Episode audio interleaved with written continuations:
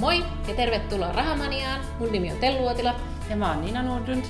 Tänään me puhutaan vähän autoista. Me puhutaan siitä, että kannattaako ostaa uusi auto, kannattaako ostaa vanha auto tai käytetty auto, tai kannattaako autoa pitää ylipäänsä ollenkaan. Ja tota, se, miksi lähdettiin autosta puhumaan, niin, niin siitä on tuolla Facebookin sijoituspalstoilla aika paljon puhuttu siitä, ja taas toisaalta se, että se on ää, asunnon jälkeen melkein perheen yksi kalleimpia hankintoja. Joo. Ja sitten sitä kanssa tehdään aika paljon lainarahalla.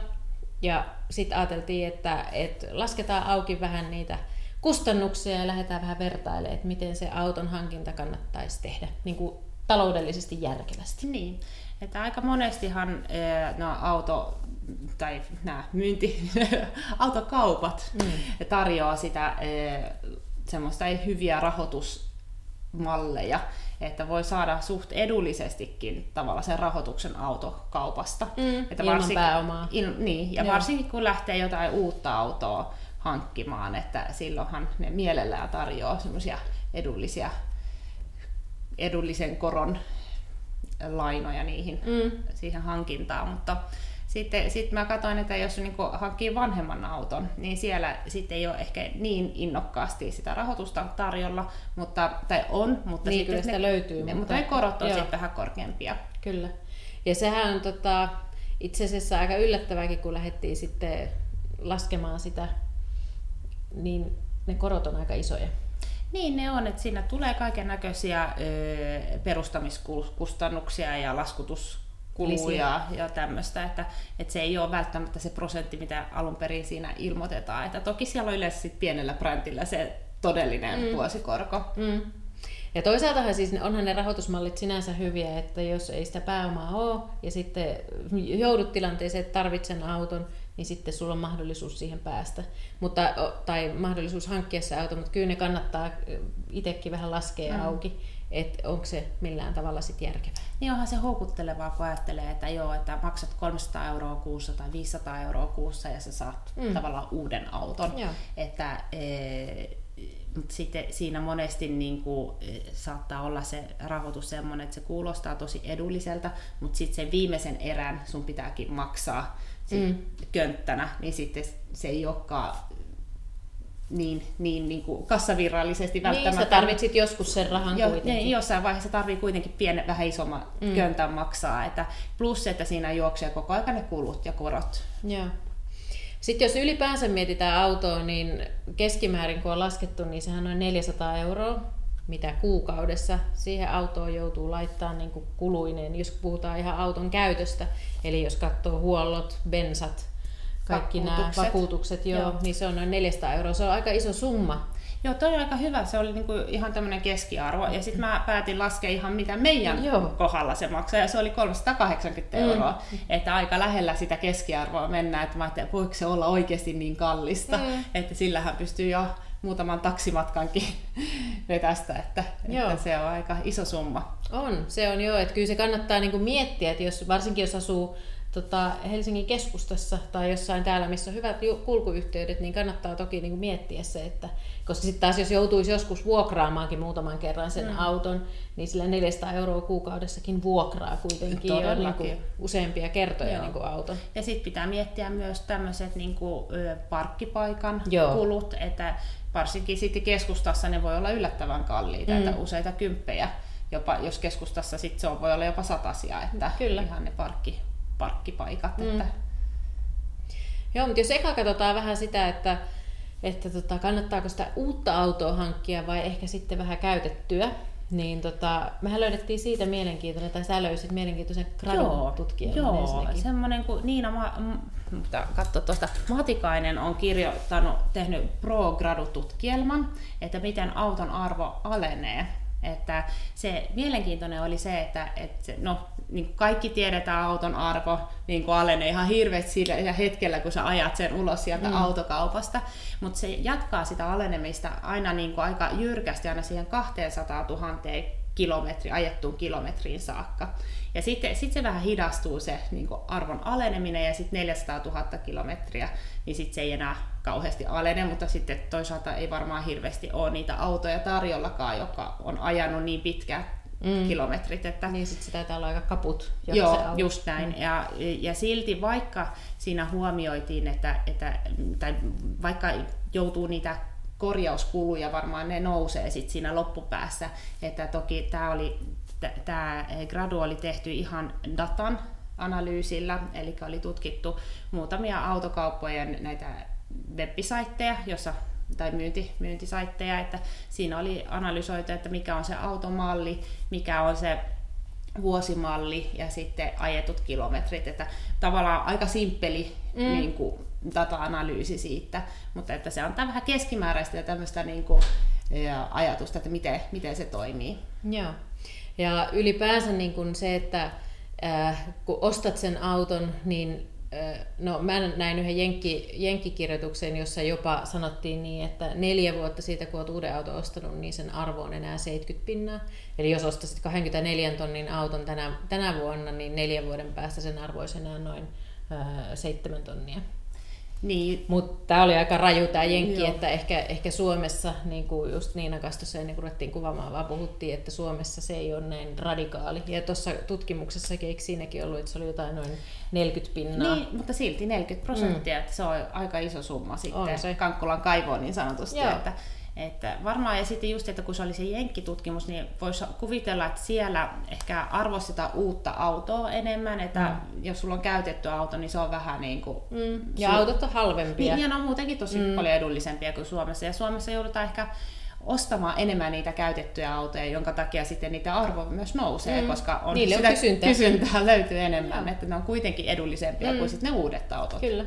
Mutta tässä Jenkkitutkimuksen yhteydessä oli myös mielenkiintoinen juttu, että jos se 400 euroa, mitä sulla menee siihen autoon, ja jos sä sen sijoittaisit 30-70 ikävuoden välillä, joka kuukausi laittaisit sen 400 euroa, sijoittaisitkin sen 6 prosentin tuotolla, niin sulla olisi 70 noin 2,5 miljoonaa. miljoonaa. Mm. Josta taas miettii sen, että, että, että on mielenkiintoista, että pidänkö auton. Okei, edelleen sanon, että esimerkiksi meidän perhe ei pysty elämään ilman autoa. Me ollaan tehty sellaisia valintoja elämässä, että me asutaan jo niin, että me tarvitaan se auto. Mm. Mutta joka tapauksessa niin kuin on hauska, kun heittää tämmöisiä niin kuin, ää, vaihtoehtoja, niin, niin ää, se on aika dramaattinen se kulu, että se tavallaan on. ostatkin auton, joka on muutaman kymppitonnin arvoinen versus se, että sulla on 2,5 miljoonaa niin, tilille niin. jossain kohdassa. Mutta jos nyt on pakko hankkia se auto, mm. niin miten se kannattaisi hankkia?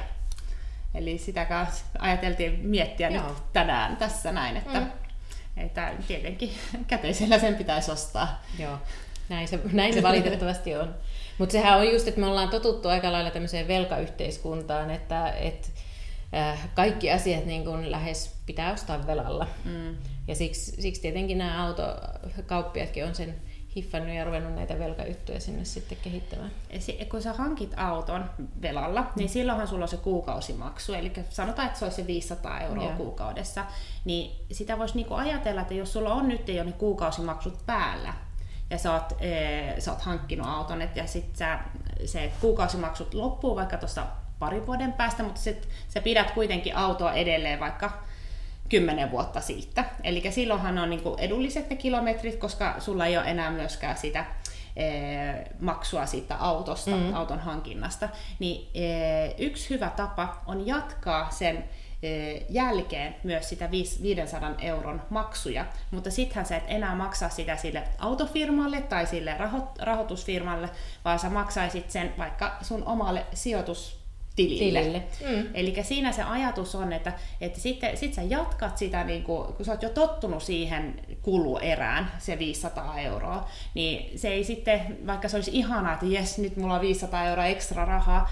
niin pitkällä tähtäimellä on niin tosi fiksu, että sit sulla olisi tavallaan semmoinen autorahasto yeah. odottamassa, että sitten kun se tulee se seuraavan kerta, kun auto hajoaa ja on aika hankkia uusi, niin sulla onkin aika kiva pääoma siellä odottamassa sitä. Mm Joo, ja jos sä oot just sijoittanut sen, niin sitten siellä kuitenkin pääsee korkoa korolle myös jauhamaan, joten todennäköisesti sun ei tarvitse itse siihen laittaa ihan Joo. niin paljon. Ja sit, jos niinku heittää tämmöisen niinku tosi yksinkertaistetun mallin, että sulla on, sä saisit sen keskimääräisen 6 prosentin mm. tuoton niihin, niihin sun sijoituksiin, ja sitten toisaalta sä, jos sä otat sen lainana sen autolaina, jos mm. on 6 prosentin kulutusluottokorko, mm. niin sittenhän periaatteessa sä tienaat 12 prosenttia Kyllä. niin kuin saat pääomalle tuottoa, mm. vaikka niin kuin tällä vähän yksinkertaistettuna, mutta kuitenkin, että se niin kuin, faktinen raha on kuitenkin mm. niin paljon. Joo. Että kyllähän 12 prosentilla kannattaa jo säästääkin. Todellakin, joo, se on iso, iso tuotto jo, jos niin, ajattelee niin, näin. Kyllä. Niin. Mutta joo, ensimmäinen pointti oikeastaan se just, että ei kannata sitä uutta autoa ostaa, vaan sen arvo alenee niin nopeasti, että sitten kannattaa tota, mennä vanhan puoleen ja sitten mm. jos vaan pystyy, niin ostaa se ennemmin käteisellä, kuin sitten ottaa niitä rahoitusmuotoja sinne. Kyllä. Ja sitten se on niin kuin, että vaikka se tuntuu, että eihän mulla ole sitä rahaa, niin ei, sit, ei sulla tarvi nyt olla sitä auton rahaa, että sitten vaan niin kuin pikkuhiljaa säästää sen kasaan mm. ja Joo. korvamerkitsee tavallaan autorahasto. Meillä on tällä hetkellä autorahasto, mm. johon me alettiin säästää, kun me ostettiin tämä meidän edellinen auto. Eli siitä on nyt kahdeksan vuotta ja nyt meidän autorahastossa on 15 000 euroa. Hmm. Silloin jo ihan kiva hmm. marssia pankkiin ostamaan, pankkia, autokauppaa ostamaan sitten. Ei se tota ihan vielä auto. riitä oikein, hmm. että vähän muutama vuosi vielä pitää niin. varmaan säästää. Mutta mutta jos ajattelet, että kuitenkin siellä on jo semmoinen potti, niin Joo. ei se hirveästi tarvitse enää lisää laittaa. Ja, ja se plussa siinä, että siellä sen rahaston arvo on 15 tonnia, niin se itse asiassa on ö, noussut 30 prosenttia. Mm. Eli käytännössä me ollaan sijoitettu sinne vaan noin 11 mm. tuhatta. Mieti.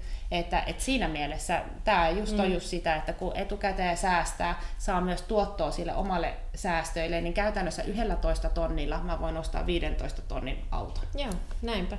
Sitten ihan mielenkiintoisia, jos sitä rahaa ja pääomaa on sattunut olemaan itsellä enemmänkin, niin nämäkin on mielenkiintoisia välillä miettiä, että mitä jos ostatkin jonkun sijoitustuotteen, no mm. esimerkiksi vaikka sijoitusasunnon, joka maksaakin sitten sulle, okei, okay, silloin sä voisit vaikka jo miettiä, että otat siihen rahoituksen siihen sun autoonkin, mutta jos se on vaikka se 500 euron kuukausimaksu, mitä sä joudut siitä sun autosta laittaa, niin mitä jos se olisikin, että se vuokralainen maksaa, sä sijoitatkin sijoitusasuntoon ja se vuokralainen maksaa niin. sulle sen auton. Joo, että jos esimerkiksi tämä meidän autorahasto, jos se saataisiin kasvatettua sitä, että meidän auto ei hajoisi, siellä olisikin joku 50 tonnia rahaa, mm niin sitten todellakin se on ihan hyvä pointti, ei mun kannata sitä rahaa ottaa sitoa autoon, että mieluummin mä sito, sidon sen sitten johonkin tuottavaan mm. niin kuin, kohteeseen. Ja just se sijoituskämppä on tosi hyvä esimerkki, kun sit sieltä tulee sitä vuokratuottoa, vaikka se 300 ehkä saa siitä, ja sillähän sit sä voit äh, maksaa sitä rahoitusosuutta siihen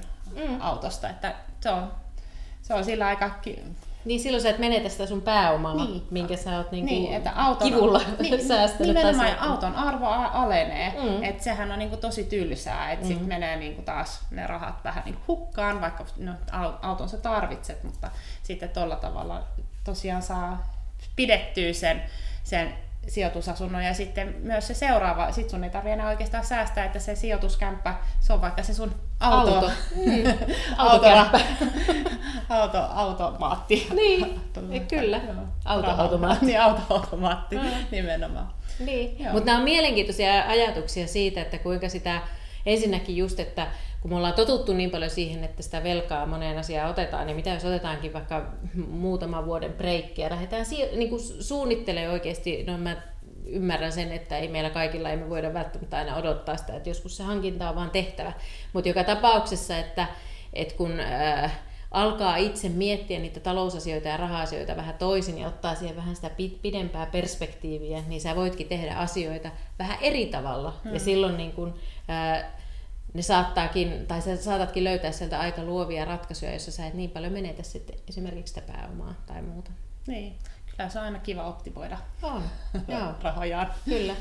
Mutta sitten ei pidä tietenkään ajatella sitäkään, että on aina huono ostaa uusi auto. Että et toki jos sulla on taloudellinen tilanne sellainen, että se ei sua ihan hirveästi hetkauta, jos sä sinne autokauppaan meet, tai se on sulle palkinto vaikka jostakin ää, omien tavoitteiden asettamisesta ja muusta, niin totta kai niin. täällä kuitenkin nautitaan myös, niin, niin totta kai se on ok, mutta, mutta se, että tota, et kannattaa miettiä silloin, jos, jos on tiuk, tiukkaa ja niin kuin täytyy miettiä oikeasti niin kuin, vähän sitä rahan käyttöä ja muuta, niin totta kai kannattaa miettiä niitä, sit niitä järkevämpiä Joo. vaihtoehtoja. Joo, musta se on hyvä, niin kuin, mitä niin kuin lapsillekin opettaa, että, että osa rah, niin kuin, rahoista pitää säästää, no, ja sitten meillä on se osa lahjoitukseen, mm. mutta sitten myös osan pitää tuhlata, eli mm.